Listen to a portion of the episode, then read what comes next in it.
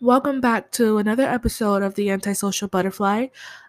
So, here's the thing I was going to post the part two with Mr. Timothy, but I received a phone call during the episode, during the recording, and it wiped everything. So, I have to re I have to do this episode myself, and then there will be the part two coming out next Sunday. So, this Sunday, what I wanted to talk about was the experience that I've had during my pregnancy. You guys will know what happened from beginning to end, every single emotion I felt, every single tear that I've cried. I want to be able to try to experience or try to explain this as much as I can. So, this is going off of from, from what I remember. Later on in these episodes, I will invite my husband on if I can get him to get on and talk about it. It's very hard for him to talk about it, but I want to see if I can get him on and talk about at least our marriage or something, you know, because um, my memory is very bad, especially now. So that's what depression does to you. It fucks with your memory. Okay, so anyways, um, I found out I was pregnant back in January, and um, the way that I found out I was pregnant was super weird because my period is very irregular, so I couldn't count on my period not being there to find out if I was pregnant or not.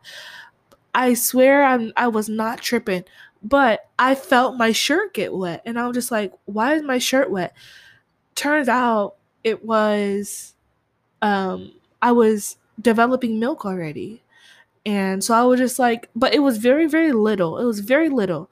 And so I thought I was tripping. And so I was just like, am I tripping? So my mom told me to go get a test. And so I remember calling one of my ex friends and being like, girl, I think I'm pregnant. And she was like, girl, go get a test. And I was like, all right, I'll be right back. And so I went to the, the 99 cent store and I got a test. And it immediately had two lines. And so I ran to my husband and I told him. And he was just like, yeah, I figured you were. And I was like, what, what, uh, okay, well, we're pregnant. And he was just like, yeah and he kind of knew based off of how things were going. Um, there was something that happened, and I'm not, I forgot what happened, but something was hinting towards me being pregnant.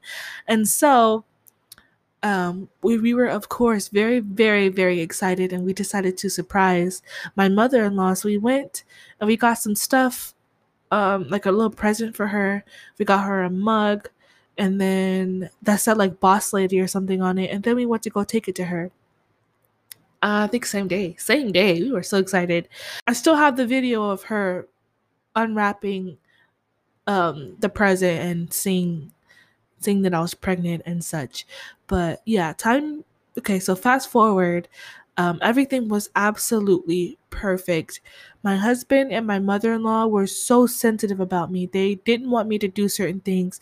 They made sure I was good. They made sure I didn't I never got too hot. They made sure my like they were just on me and I really appreciate that. Like I had the easiest pregnancy ever. I didn't work on my pregnancy. I really just did what I wanted during my pregnancy. I ate whatever I wanted on my pregnancy. Um whatever I wanted, my husband went to go get for me, no matter what time it was. I remember I ate a whole bag of hot Cheetos and I threw up it I threw it all up all over the carpet and my husband got up at like two, three in the morning to clean my mess and I was just like, what? It was such an amazing pregnancy, but I believe around 20 something weeks, um, we went to go get checked. It was the time where you had to go get the baby's anatomy checked. And they found something off on the anatomy um, scans. And so they were like, okay. So they told us that something was wrong. They couldn't see certain parts. And so they were saying that it could mean that it's because that part is not there or they're just not getting the right angle on it. But it put a panic in my heart um and it it just really put a panic on my heart. And i was just like okay we don't know what's going on. We don't know like what the fuck? Like me and my husband were just like what the fuck? And so um yeah it was the we had to keep going back to these doctor's appointments and the doctor's appointments doubled. I had twice as much doctor's appointments as a normal pregnancy um, would have but they wanted to make sure that the baby was okay you know like um so it turns out there was something wrong with her lungs and her heart, and it's called CDH. CDH stands for congenital diaphragmatic hernia. Let me say that again congenital diaphragmatic hernia. It's a birth defect, um, which is in the diaphragm, and the muscles that are supposed to separate um, the abdomen from the chest, it didn't develop completely. And so basically long basically what I'm trying to say is because it didn't form completely, the contents in her stomach were they were shifting up into her chest cavity. Um, not allowing for her lungs to grow. So when my baby girl was born, she was born without any lungs. Therefore, she couldn't breathe. Um, and so fast forwarding towards the end of the pregnancy, we had to go to San Francisco because the equipment that they had in San Francisco were specialized for these types of things and Sacramento didn't have it. So, that being also said, I they were telling me I might have to give birth in San Francisco so that they can take care of her after she's born. This is before I realized that this was before we found out that she didn't have any lungs. Um, they were saying, well, there's a chance, but she, you would have to give birth in San Francisco because they have the equipment to save her. So we were like, okay. And the equipment that they're talking about is um, is this breathing machine where basically the machine breathes for you until you can breathe on your own.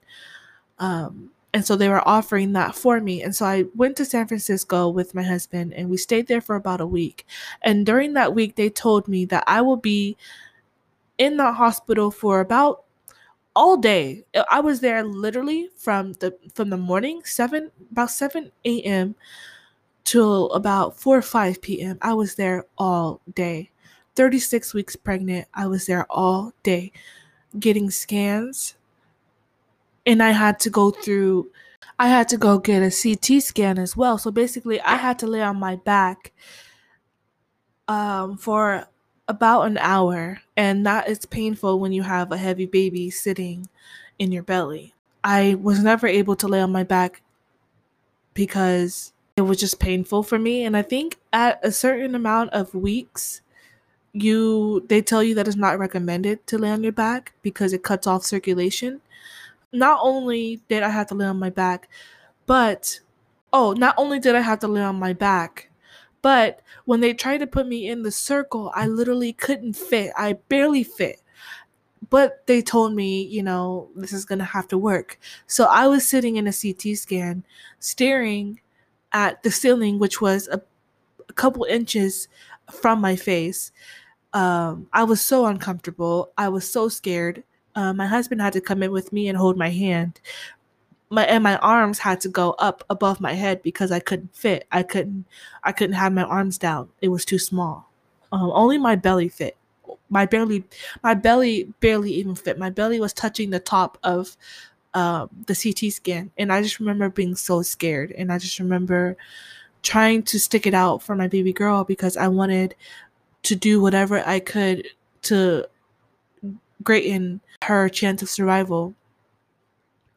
So after a full day full of the doctors, you know, playing, messing with my belly, pushing on it, um, scanning my baby girl inside the CT scan, um, we got back to the hotel and I was tired. My body was hurting so bad. And I believe it was the next day we had to go back in and we sat down in this room full of chairs. And there was about two doctors that came in.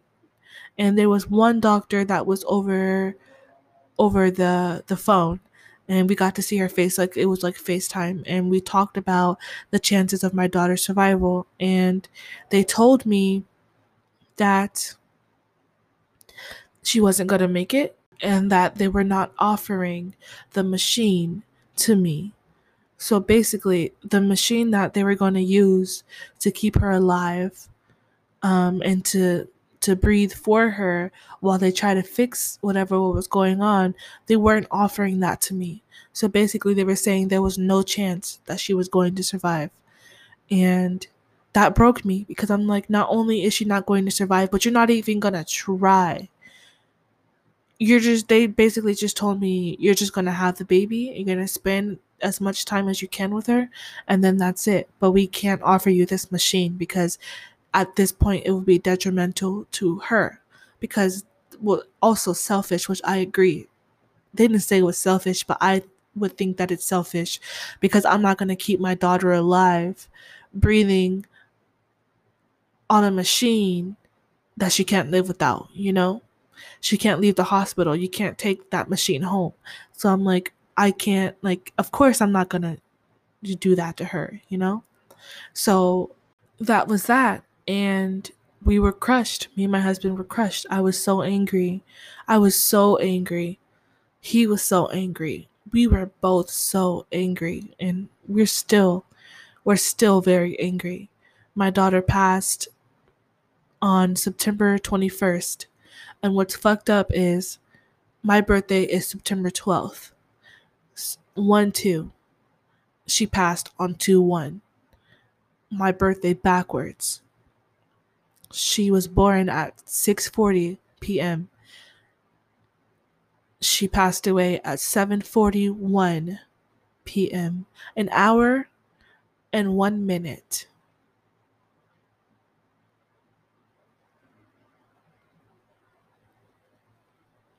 They told me she would only survive 10 seconds. My baby girl survived 1 hour and 1 minute. And that's part of me that is like, don't listen to what the fuck these doctors have to say. They will tell you what they know, but that's all they know. And then there's God. You have science, you have humans, and then there's God. I believe she held on for us that hour and one minute because she loved us. I believe that she she held on and she hung on because of that. So fast forward to going to the hospital. Um, I was 39 weeks. 39 weeks. I had one more I had I believe a couple more days to hit 40 weeks, but they wanted me to give birth to her at 39 weeks because of the chance that I might get preeclampsia and that's dangerous to have when you're going to have a baby. So, um, I went to the doctors and they dilated me at 39 weeks, and it took about two days. Two two days. Um, I was in the hospital for two days, um, and I just remember when my water broke. I was handling it. I didn't have the epidural yet, you know. I was like, I want to do this no epidural, you know. And I'm like, no, I don't need it. Even though my mom and everybody was like, no, you're gonna need it. And I'm just like, bro, why y'all praying on my downfall? Like I said, I'm not gonna use no epidural. But that shit, when I got there, okay, so I was fine. I was just cramping a little, you know. I didn't feel any pressure yet. I was just cramping a little. I could still walk. But then the cramps started getting a little bad. And so I laid on my side and my fucking water broke. And they do not lie when they say when your water breaks, you know when your water breaks. Cause you know before it's your first baby, you don't really know what everything's supposed to feel like, you know. So like when you're like, well, what if I don't feel that my water broke? No, you will know when your water breaks. When my water broke, I felt my belly like release some some pressure. And i was like and then i felt my bed get super wet. Like i felt like i peed on myself plus more. And i was just like oh, that's my water. Like i instantly i knew. Like my mother instincts kicked in. I instantly knew. And so i called and i told my i told my husband i was like my water just broke. And he looked at me he was like are you serious I was like, my water just broke. And so he kind of like stood up and was like scratched. He was like scratching his head and he was all nervous and stuff. And I'm like, call the nurse. He was like, want me to call the nurse? I'm like, yes, call the nurse. So the nurse comes in and, and I was just like, my water just broke. And then she was like, um, oh, maybe it, let's just double check. Maybe it could be something else. And in my head, I'm like, no, bitch, my water broke. I felt it. Like it's nothing else besides my water. She was like, well, it could be this, it could be that. Bitch, I just told you, I felt that shit break. It broke, and so she checked me. She like, she checked me, and she was like, oh yeah, your water broke. I'm like, I told you, like I'm not tripping. But after my water broke, the the cramps got more fucking intense, and um I just remember it literally, like, listen to me when I say this. It literally felt like my bones were separating. That's it. And it would only happen, so it'll happen for like eight seconds. And then it'll go away. And then it'll come back in like two minutes. But I was, even though I was two to three minutes apart in contractions, she was, she didn't drop all the way yet. So I couldn't start pushing. Um, so I was like, I was like, oh god, I gotta have the epidural because my bones are fucking breaking. And so they brought the the the, the guy in and he told me he was like, okay, tell me when your your contraction is over and then I'll give you the shot. So I'm like, okay. And so he was about to go in. I'm like, wait, wait, another contraction is going. And then he was like, okay, I'm gonna do it now so you don't feel it as much. He fucking sticks that needle in my spine in the middle of a contraction. But you know what? I am grateful for him because so because I was going through a contraction, I I did not feel the needle whatsoever. Um, I just felt a little pressure, and that was it. Like that was literally it. And I was like, "That's it." And I remember him telling me like, "Lean into the needle so that." You know, I forgot what he said, but he would just like lean into the needle. So I like leaned into it and it felt good. I don't know. Um, and then he was like, okay, we're all done. And so I'm like, I in my head I was like, I fucking hate you, but I fucking love you. And so I laid down on my back and slowly but surely my legs were completely numb. My legs were completely numb. And I felt no more contractions and I was so grateful. I was like, oh my God. Thank the Lord for the fucking epidural because I could not do this, bro. Um and then so I was laying there and I just remember I was able to sleep. Um, I couldn't eat anything though. After the epidural, I was just able to eat ice and like drink water and stuff. And they put a catheter inside so that I wouldn't like peel myself or anything. It was just collecting the pee as it developed, which was kind of crazy, but I was grateful for that as well. Um, and apparently, I had well, this is going a little into detail like TMI, but my doctor was my ner- my nurse was telling me like, "Oh, you know, you pee like a racehorse." And I was just like, "Oh, I guess, you know." Um so so after that I literally felt my daughter's head like coming out and I just remember in my head, like, I have to keep her inside. I have to keep her inside. I can't let her be born yet because if she's born, she's not going to be able to breathe. I have to keep her inside. As long as she's attached to the to the umbilical cord, she she can breathe. I have to keep her inside. And I just remember I was trying to close my legs. I was trying to cl- I was trying to cross my legs to, and I was holding her in to the point where I was shaking all over, and um so I turned to my husband and I was like, I think you need to call the nurse. And she he was like, Why? And I was like, Because she's coming. And so he went to he called the nurse and the nurse came in. She checked me. She was like, Yep, her head's right there. You want to feel it? And I was like, No, I don't want to feel it. And my husband felt it, but I didn't feel it. And she was like, Okay, you ready to push? And then so I was just like, I guess. I was so sad. But once I committed to pushing, I told myself, okay, I have to get her out as fast as possible so I have so I have as much time with her as possible. So I just remember pushing to the point where I didn't care if I breathed. I didn't care if I had enough breath. I was going to keep pushing until she was out. And she was the, the nurse was telling me like you can breathe, breathe, breathe, breathe. And I'm just like, no, fuck that. Like I'm pushing and then I'm taking a breath in and I'm pushing again. Like no there's no breaks. And so I pushed I pushed for about 10 minutes, 10 to 30 minutes. No, not even that. I didn't push a long time and then she was here And I just remember when she was here, everything became. It's kind of like I dissociated. Like I knew what was going on, but I didn't know what was going on. And I just remember the the umbilical cord was too short, so I couldn't turn her around to look at her face. Um, so they had to cut the umbilical cord earlier than they wanted to, than I wanted to and my husband also did not cut the umbilical cord um, because he felt like he didn't want to cut her lifeline, which I understand that. Um, but once the umbilical cord was cut,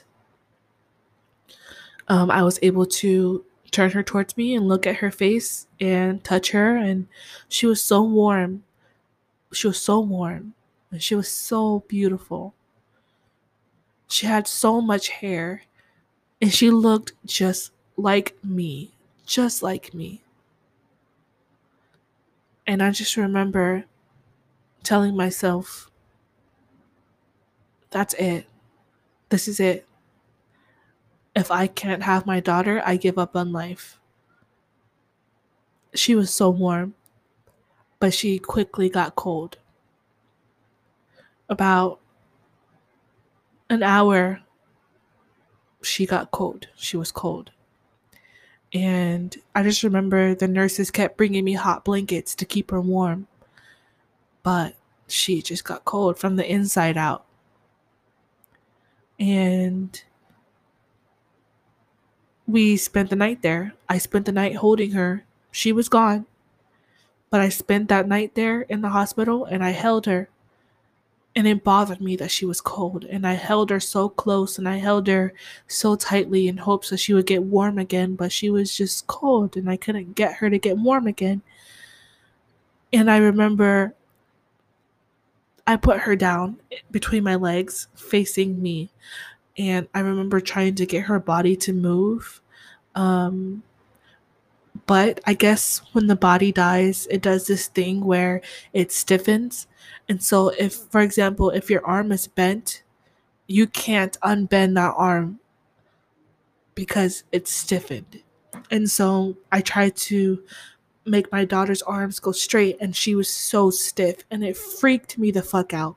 When my doctor walked in, when my doctor walked in, I was like, "Hey, is there a reason why she's stiff right now?" And she was like, "That happens when the body passes." And I was just crushed. But luckily, she loosened up, so it was weird. So she would get really stiff, and then she would loosen up, and then she would get really stiff, and then she would loosen up. And so that is something that fucked with my mind mentally. And that fucked me up. Um, trying to get her, trying to move her a certain way, and she didn't move. It was completely stiff. I felt like if I moved anything, I would break her. Like she was like glass. And the next day, um, the mortuary people came and they brought a bag. They brought a body bag and they had my husband uh, put my baby girl inside the body bag and he walked away with her inside that body bag, which I felt like was disrespectful because no one wants to see their child going into a body bag. He could have taken her out of the room. And you know what's also emotional? Whenever a baby is born in a hospital, they play a song for that baby. And the whole hospital could hear. And I remember them telling me, if you want us to play the song for your baby girl, we would still play that song. And so I remember being in the wheelchair and them dragging me to another room in the hospital. And while I was in the while I was in the, the wheelchair holding my baby girl going through the hospital hall they were playing that song for her. And the nurses were just looking at me and saying I'm sorry. And and I was just holding her and just listening to the song and I thank them for still playing her for pl- for still playing her that song because she was still here. She was still born. She was born alive. She wasn't stillborn. She was born alive. And so after I got put into the new room and the next day they took her away and everything, I went home and I went home without a baby. I went home with an empty stomach and no baby. And mind you, all of her stuff is still here. I got so much stuff from the baby shower. All of her stuff is still here in the closet, and I'm not getting rid of it. I will never get rid of it. Because when I have another baby, that baby will take on all the stuff that my daughter Nala was not able to wear. And I think that just ever since, ever since that, my daughter, I have never been the same. And I've still, to this day, today, I'm still in the process of giving myself another chance because for some reason I feel like I deserve it. But I am in the process of giving myself another chance. I'm in the process of getting better. I am in the process of going up. I am in the process of loving myself again so that I can have more kids, so that I can love my kids the way they deserve to be loved. I will love them regardless, whether I'm hurting or not. I will love my children regardless of anything in this world, especially since I've lost. And yeah, um, I think that this will be a part two also. Um, and on my part two, I will go more into how I am feeling now but I hope you guys got to understand more about my story and about my daughter Nala. I love you guys so much for supporting me, and I appreciate you guys. And I will catch you in the next one.